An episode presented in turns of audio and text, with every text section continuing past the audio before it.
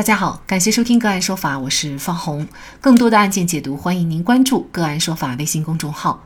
个案说法让法律有态度、有深度、更有温度。今天呢，我们跟大家来关注：男子谈好嫖娼价格，还没见到人就被抓捕，等待嫖娼也算嫖娼吗？据张某所称，二零二零年九月十九号，他在微信上和昵称夏天的人联系。对方告诉张某，价格是四起，以及位置在鲁南茶博城。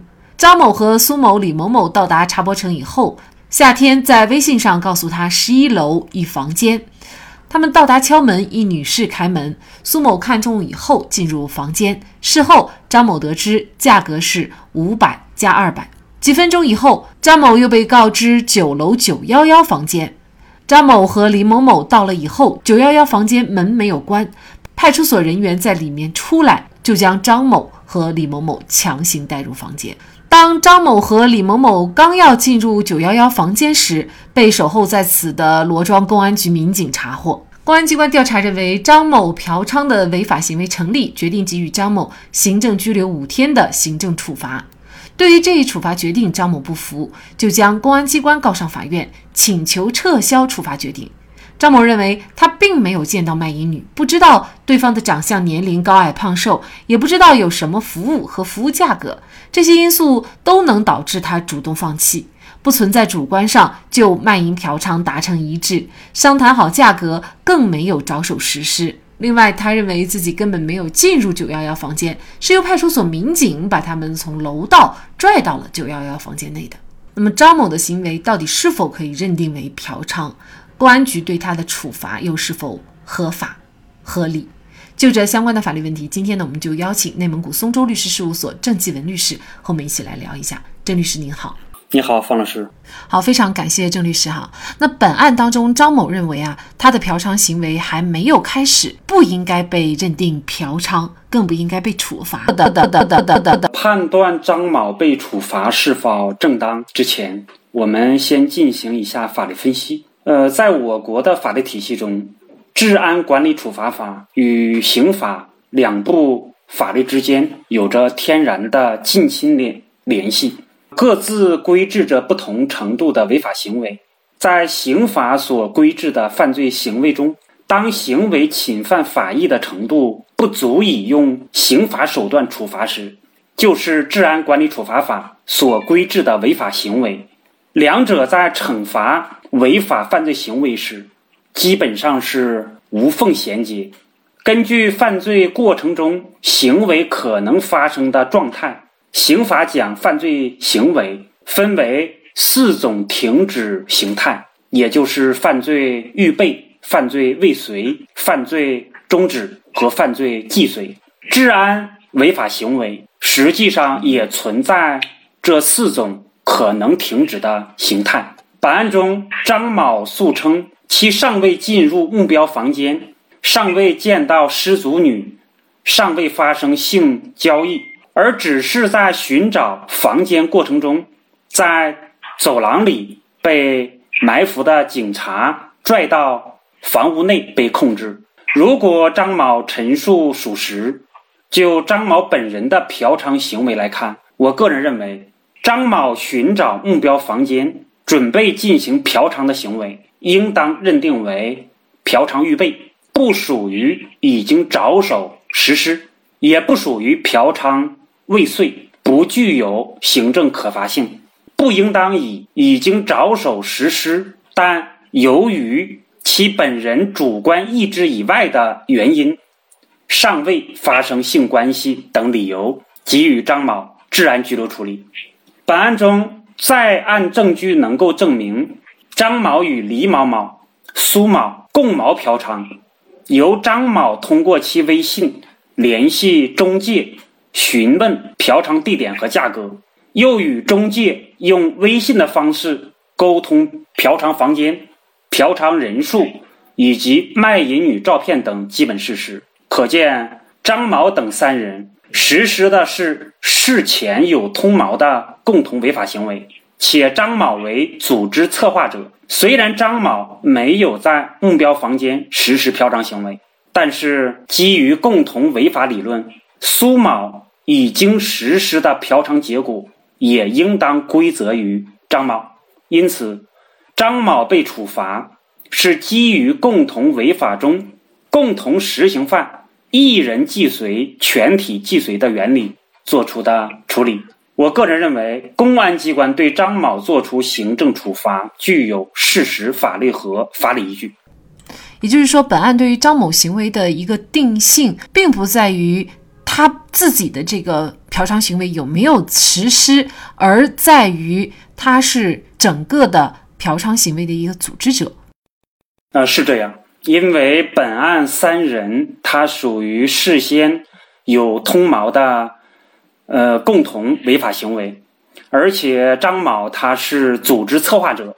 他应当对三人共同的行为承担相关的法律责任。那么显然，在这种情况下，张某想打赢官司，基本上也是不可能的。本案涉及到两个争议焦点，或者说两个关键性事实啊。第一个是张某是否已经着手实施嫖娼行为；第二个呢是张某等三人是否构成事前有通谋的共同违法，且张某。是共同违法的组织策划者。通过案情分析，结合相关的法律和法理，我个人赞同张某提出的性交易双方尚未见面，尚未就具体的交易方式、项目、价格达成协议，尚未着手实施嫖娼行为等抗辩理由。但是，根据张某的陈述以及在卷证据。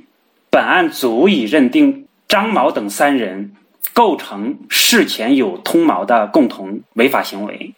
对于本案，即便是无法认定张某已经着手实施嫖娼行为，但是基于共同违法中共同实行犯一人既遂全体既遂的原理，在苏某已经嫖娼既遂的情况下。公安机关处罚嫖娼行为的组织者、策划者，也具有事实和法律依据，因此张某很难打赢这场因嫖娼被处理的官司。那么本案呢？法院是认为张某和苏某、李某某预谋嫖娼以后，由张某微信联系中介，询问嫖娼地点和价格，到达嫖娼地点，说明双方已经就嫖娼价格达成了一致。张某等三人按照中介的安排等待嫖娼，客观上已经着手实施了嫖娼行为，仅因为公安机关的介入而未实施完毕，故其是否在房间内及是否主动进入房间，并不影响嫖娼行为的认定。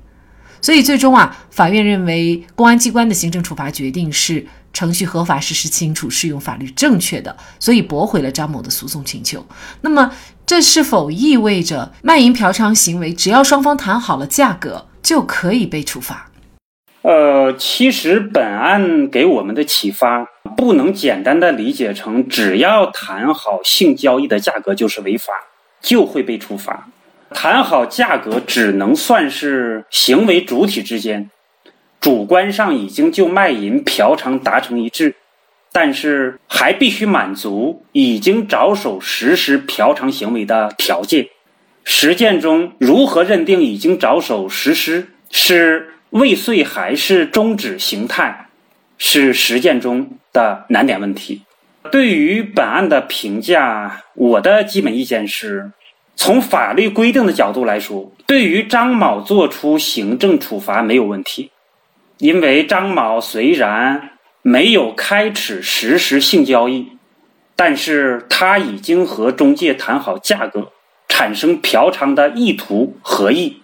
虽然没有见到失足女，但是已经就嫖娼行为做好了准备，而且张某是三人共同违法。的组织策划者，所以应当受到处罚。但是从行政执法的角度来说，这样的处罚很容易触发滋生执法人员的钓鱼执法，损害执法的公正性和公信力。本案中，张某申请法庭调取事发时、事发地的监控录像，以证实其是在目标房间外被民警。拽入房间的事实，如果法庭提取到该段录像，那么公安机关是否存在钓鱼执法的情形，就会得到还原和证实。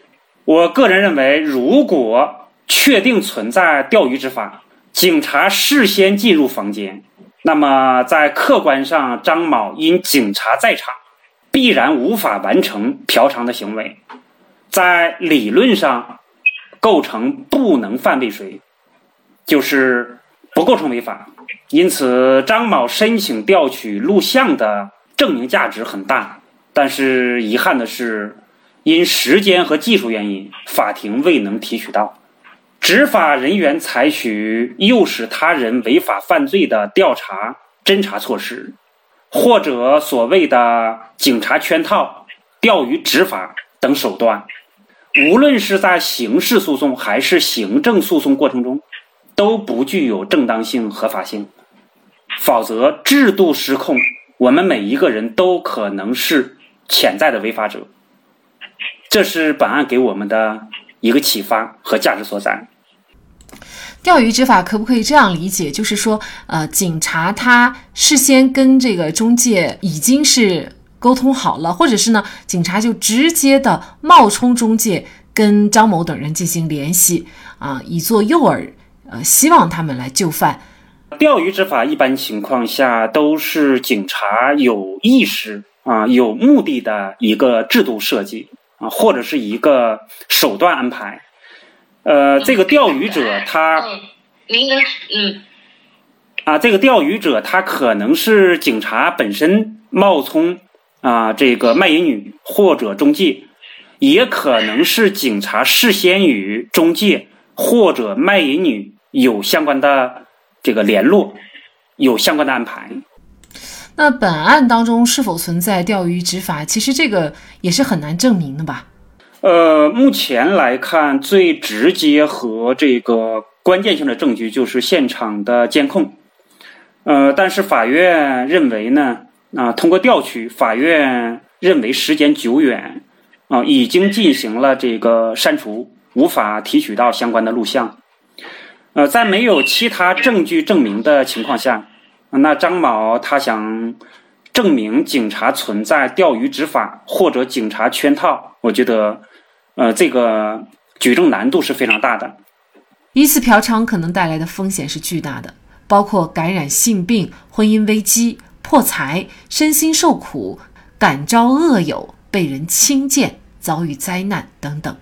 西方一位哲人曾说过：“人的欲望是座火山，如不控制，就会伤人害己。”好，在这里再一次感谢内蒙古松州律师事务所郑继文律师。那更多的案件解读，欢迎大家关注我们“个案说法”的微信公众号。